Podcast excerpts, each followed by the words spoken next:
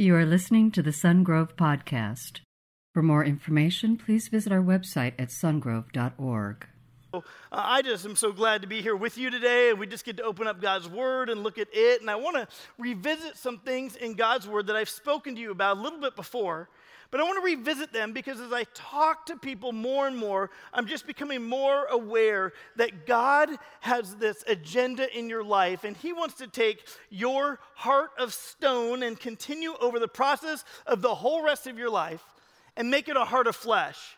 You know that that happens sometimes in life as we age and you just start to realize what's really important in life and you just soften maybe over the years and you change and you're softer maybe toward kids or your grandkids and you're you're just a, a changed person because the things that used to be so all-consuming just aren't.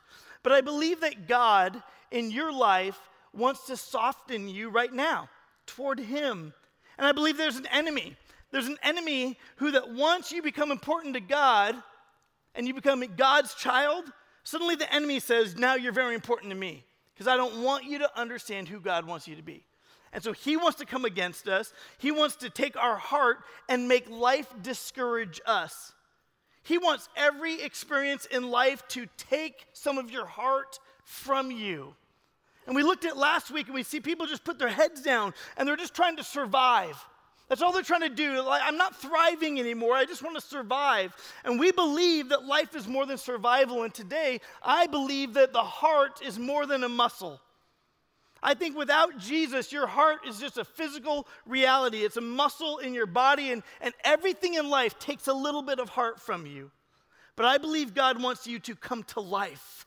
I believe God wants you to be alive. And so, if you have your Bible, open with me to Jeremiah 6 16. I've uh, been thinking a lot this year, just as different people have passed on. It just it makes you ask the big questions, right?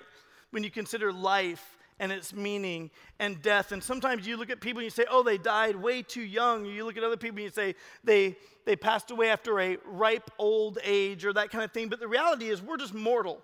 And sometimes the experiences and the tragedies and the brutalities of life remind us just how fragile life is and how unexpected life can be.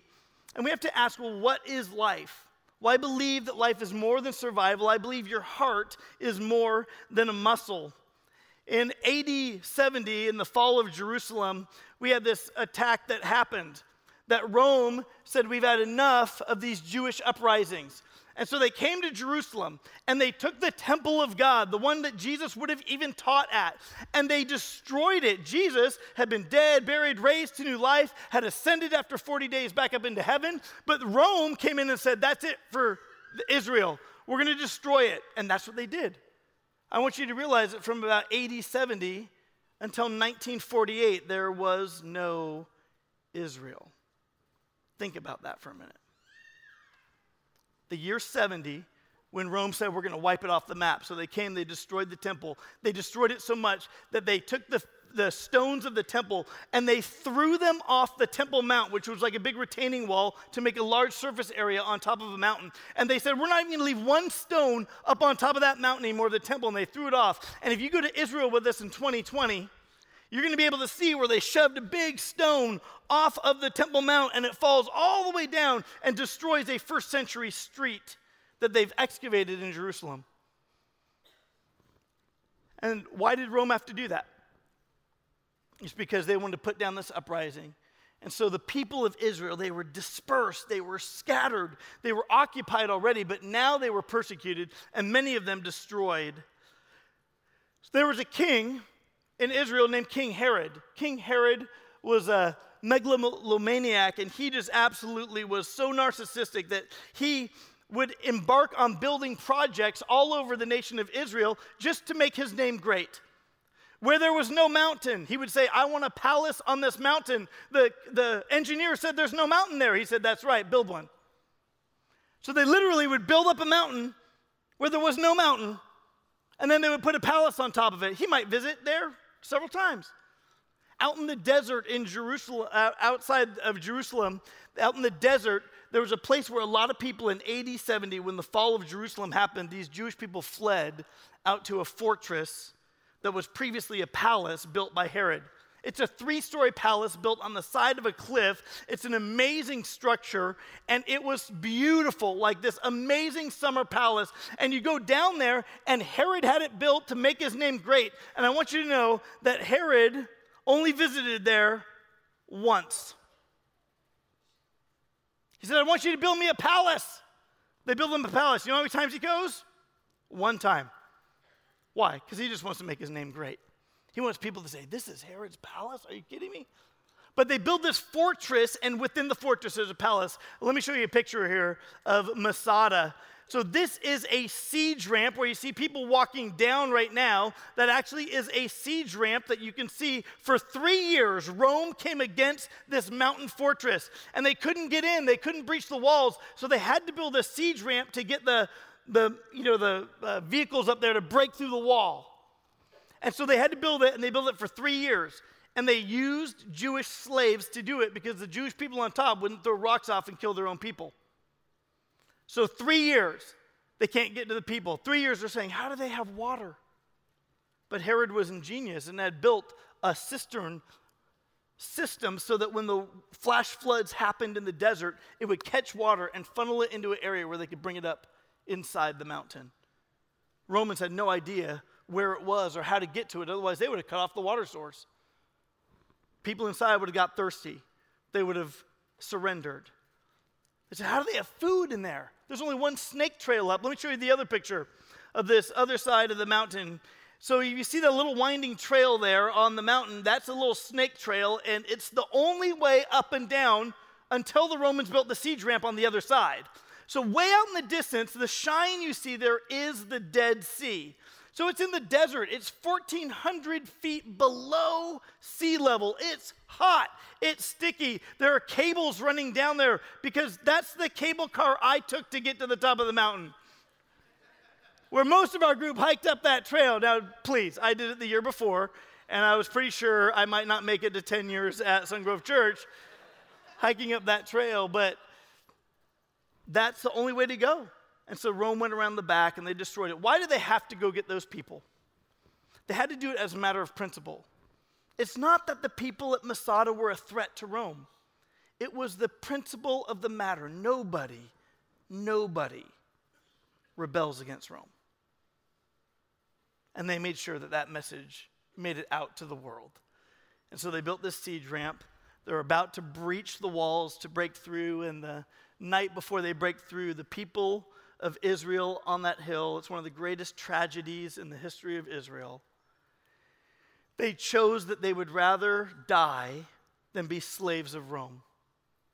And so, in a horrible, not the best decision, tragedy, they took all their lives together. When Rome broke through the wall, there was no one there but dead Israelis.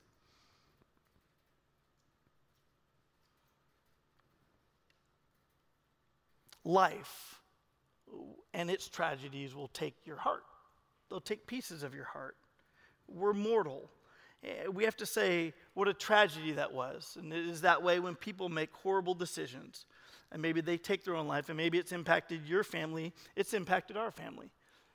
And we see that and we go, well, how do we go through these experiences where people make terrible decisions, where life is brutal, where awful things happen, and how do we have a heart that's alive? How do we have a heart that keeps going on?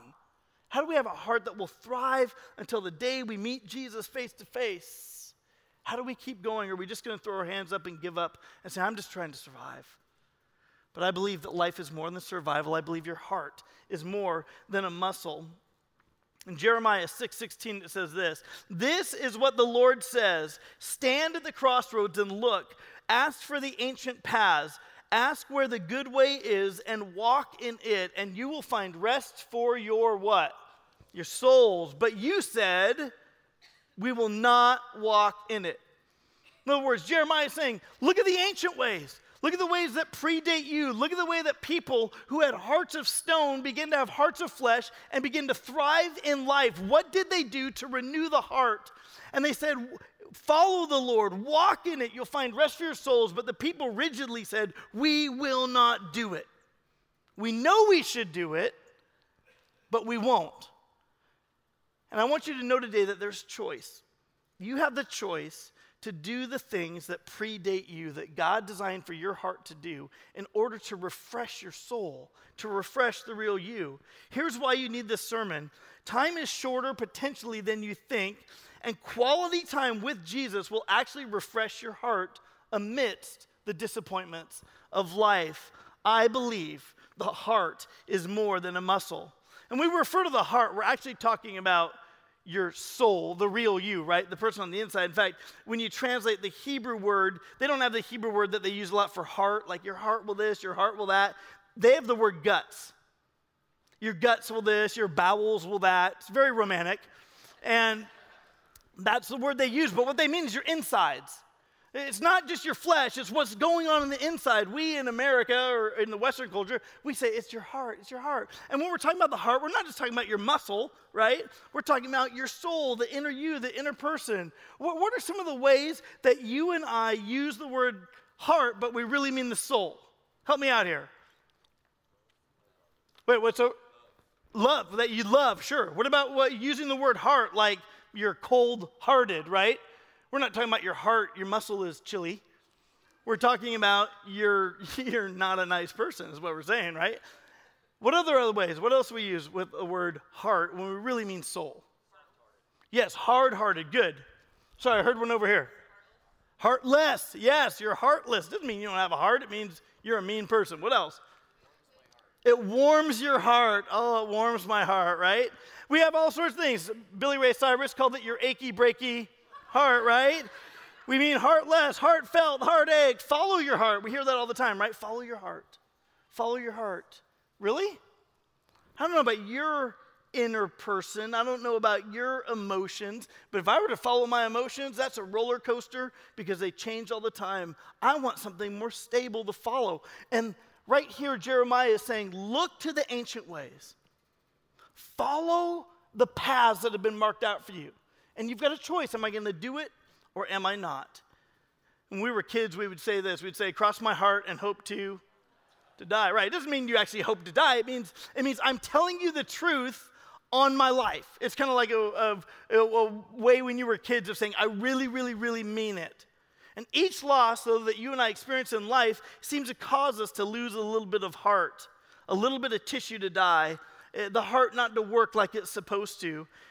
And in 2 Corinthians chapter 4, verse 16, Paul writes this. He says, Therefore, we do not lose heart. Though outwardly we are wasting away, yet inwardly we are being renewed day by day. For our light and momentary troubles are achieving for us an eternal glory that far outweighs them all. So we fix our eyes not on what is seen, but what is unseen, since what is seen is temporary, but what is unseen is eternal. He's saying that, listen, he's writing this, and people who are reading this, people in Corinth who are reading the words of Paul are going, wait, wait, you're telling me that you have the corner on how not to lose heart? I mean, I'm all ears. Because everything I know in life causes me to lose a little bit of heart, it feels like. So, how do I not lose heart? How do I go through life and not just have a hard heart at the end? How do I go through life and not be so defensive at the end? How do I go through life and not shut out people at the end because I'm so tired of having my heart wounded? How do I have a heart that's thriving and active and alive? He says, therefore, we do not lose heart. Well, what does God do to help our loss filled, impure hearts? If you're taking notes today on your outline, number one, God ransoms my heart. What does God do when it comes to your heart and my heart? First, he ransoms this. Matthew 20, 28. Jesus, speaking of himself, says, Just as the Son of Man, that's the Isaiah reference of the New Testament Christ, just as the Son of Man did not come to be served, but to serve, how did he serve? To give his life as a ransom for many. There's a transplant there's a transplant. That the Son of Man, God become flesh, God with us, said, I will give my body, I will give all of my love, my heart for you, even while you're my enemies. I will sacrifice myself for you to cancel out your sin debt. You put your faith and your trust in me, then what I'm going to do is because I've ransomed your heart, I can now offer a transplant. God makes you spiritually alive. He takes your heart. Your heart was just a muscle, that's all it was. But God says, I will take your heart of flesh and I will make it come spiritually alive. I'll make your inner person, your soul, which is just a soul, I'm going to make that become spiritually alive because of new life in Christ. Not because of what you've done, but because of what He did on the cross. He's saying, You were lost, you were captured, you were without hope, you were surrounded, the Romans were beaten on the wall of your city, you had no hope, you despaired for life, and God said, I paid for you. I bought you. I paid the ransom at the cost of my own life to renew you, to make your heart spiritually alive. He ransoms my heart. Second, God gives me a new heart. It's like a transplant happens. God took my heart of stone and He now makes it, softens it to become a heart of flesh. He says, Walk in these ways, and you can have a choice. I won't do it, or you can have a choice. I will do it. And God offers salvation for all. In Ezekiel 36 26, He says this I will give you a what kind of heart? New heart. A new heart. We say, have a heart. What's he talking about? I will give you a new heart and put a new spirit in you. He's giving you, making you spiritually alive. I will remove from you your heart of stone, and I will give you a heart of flesh. In other words, a heart that is beating and active, a one that's living, one that is in tune with the God of the universe, one that can approach Him with confidence, not with shame, but with confidence, because He's given you a new heart. Well, do I need a new heart? Or do I just need a repaired heart? Because I think there's a lot of people in the world who are saying, I'm just trying to repair my heart. I just want a repaired heart. Get in there and fix it and maybe make it work a little bit better. And I'm good with what I have. I don't really need God. I don't need religion. I don't need Jesus. I just want to have kind of this repaired heart. And they're struggling and they're slowly dying of heart disease. Is it really their heart? No, it's their soul.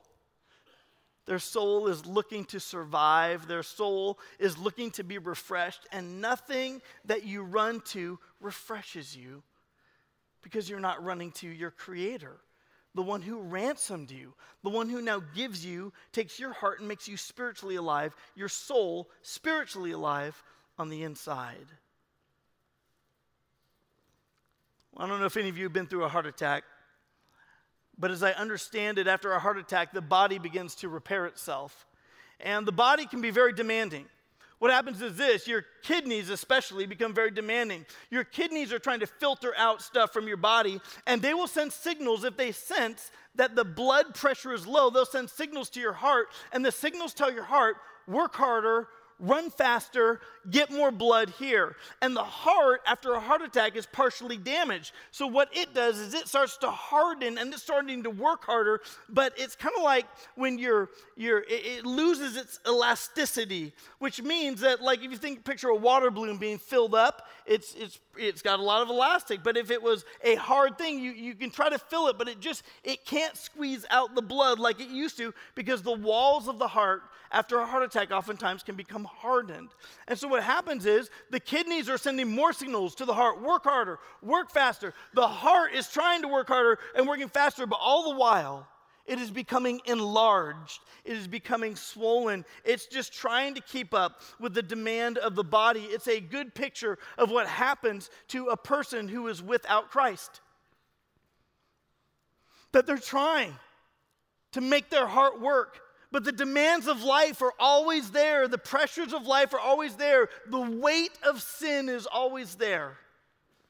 And they're just trying to keep up, and everything they try to do is not good enough because over time, your body begins to just store excess fluid. It's not getting enough blood pressure circulating throughout the body, and it might get stored in your arms or your leg. It begins to fail. The heart becomes more worn out in the process, and eventually, the blood supply becomes inadequate for your organs. Well, listen, when you and I try to overcome by our own power, our heart gets strained. You might have had a crisis of the soul. You get worn down, right? physically, emotionally, spiritually, the weight of the world. And you have this crisis of the soul. But it's only when you turn to God that that burden gets lifted. Trying to go through better experiences and put a happy face on it and other things, they don't really work. But you've got to turn toward God. That's what the command is to turn toward the living God, and He will restore your soul. Where does your soul find rest? My soul finds rest in God alone, Psalm 42 tells us. My soul finds rest in God alone. I mean, I don't mean to say that everything turns great when you turn your heart over to God, but what I mean is that God has given you a new heart and He knows how to refresh it. He knows how to make it soft again. He knows how to give you hope when you are experiencing fear. He knows how to give you courage when you are afraid. He knows how to give you the ability to risk again and to live again when life wants to disappoint. That's called perseverance endurance, the ability to overcome. God gives you a new heart, a transplant, if you will.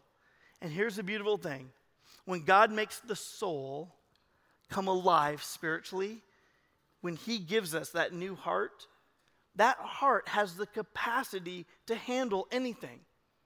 People, I sometimes say, it's a wrong statement, but people say, well, God will never give you more than you can handle. What? Yes, He does. Life will give you more than you can handle. I'm always facing more than I can handle. But God makes your soul spiritually alive, and through Christ, you can handle what life throws at you.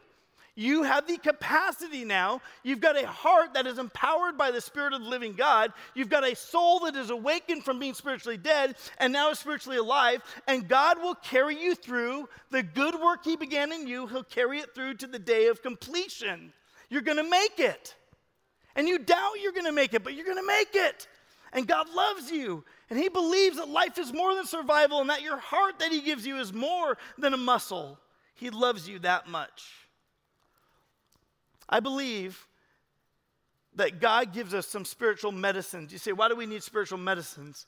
Well, when you have a transplant, the doctors have to give you anti rejection medicines so that your body doesn't reject this new work, this new heart inside of you. Right? Your body has to accept it and keep it and pretend like it's, it's, it's your own. It's really your heart. And I believe that God gives us, it's not just a moment of praying, God, I believe in you. I give you my life. I give you my heart. Please renew me. And can, I confess my sin and I'm forgiven of my sin. And that's all you do. No, I believe God's given us some practices that work like spiritual medicines.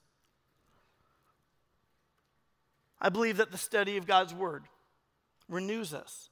I believe that time in a circle group with other believers and gathering together with believers on the weekend and worshiping God renews us.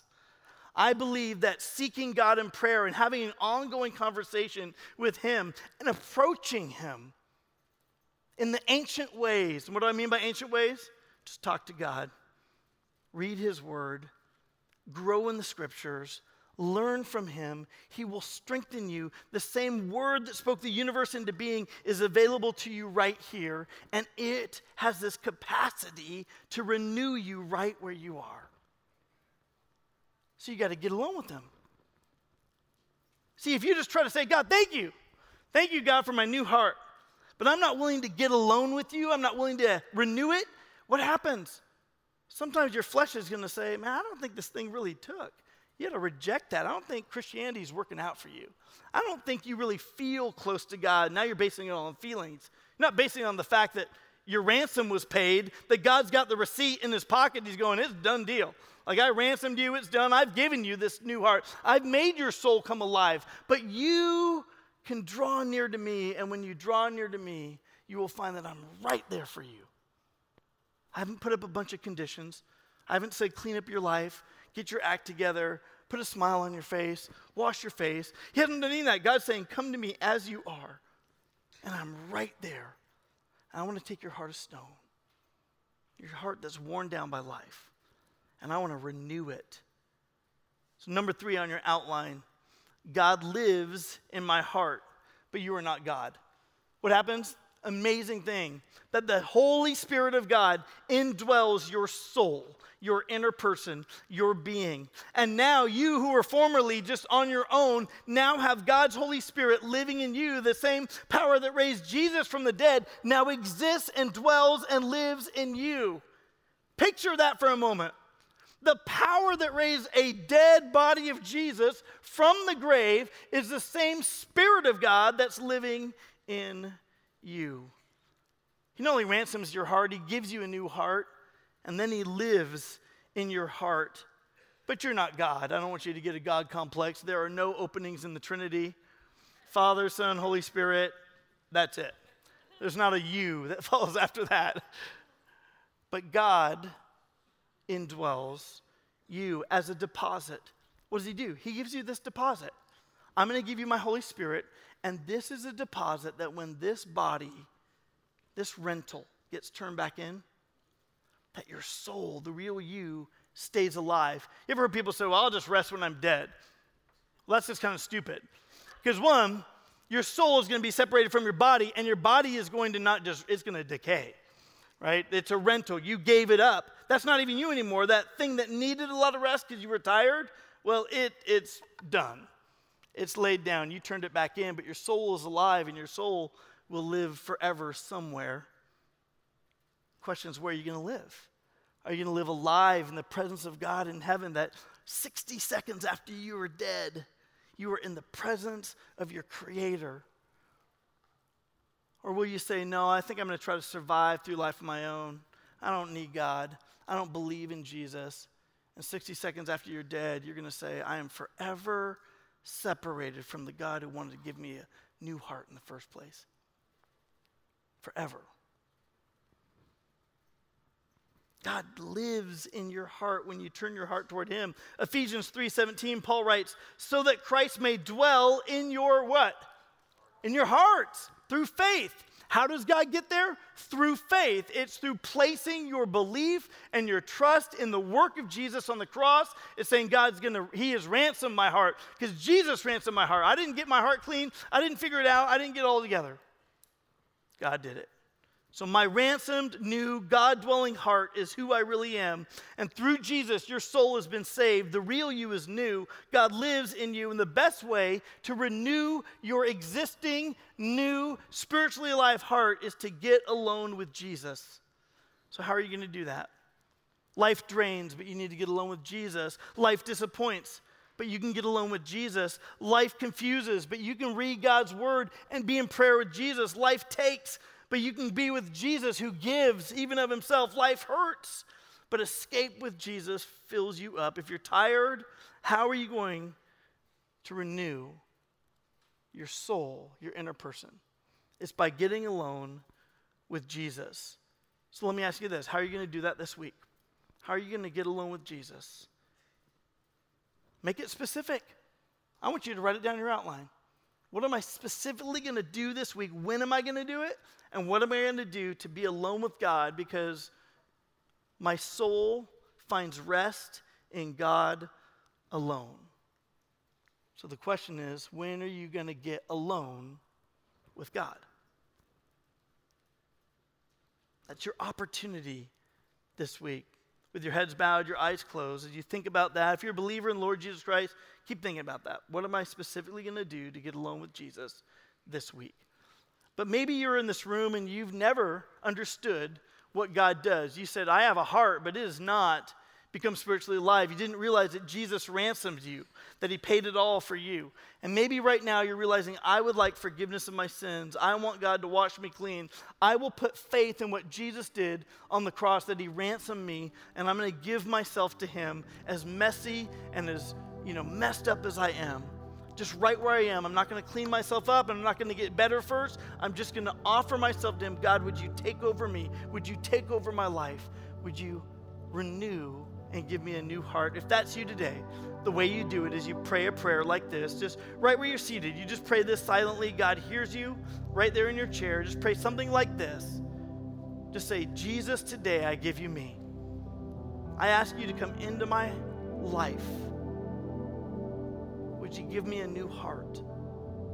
Would you make me spiritually alive? I ask you to forgive me of all my sin. I believe you canceled it out on the cross because somehow you love me. And I ask you to wash me as white as snow and walk in relationship with me because today, Jesus, I give you me. Right now, if you prayed that prayer anywhere around the room or up in the loft, you just raise your hand. Awesome. Right here in the front, you guys, awesome. Greatest decision. I see young hands, old hands all over the place. Anywhere else, if you're up in the loft, my friends will see you up there. But God loves you. And maybe today, believers in the room, you just need to be reminded that when life takes a piece of your heart, that you've been made spiritually alive with a heart that can overcome anything, even your impossible situation. God loves you. He loves you. He loves you. I believe life is far more than survival. I believe your heart is more than a muscle. God, we're so grateful for what you're doing in and through us. We thank you for the work that you do. We love you, Jesus. We need you. Strengthen us even this week against the attack of the evil one, against the desires of our own flesh, and most importantly, God, just as we spend time in presence with you, that we would feel ourselves coming alive again. In Jesus' name, and together we said, Amen. We give it up for what God is doing in and through and among us. Thank you for listening to the Sungrove Podcast. For information on Sungrove Church, visit our website at sungrove.org.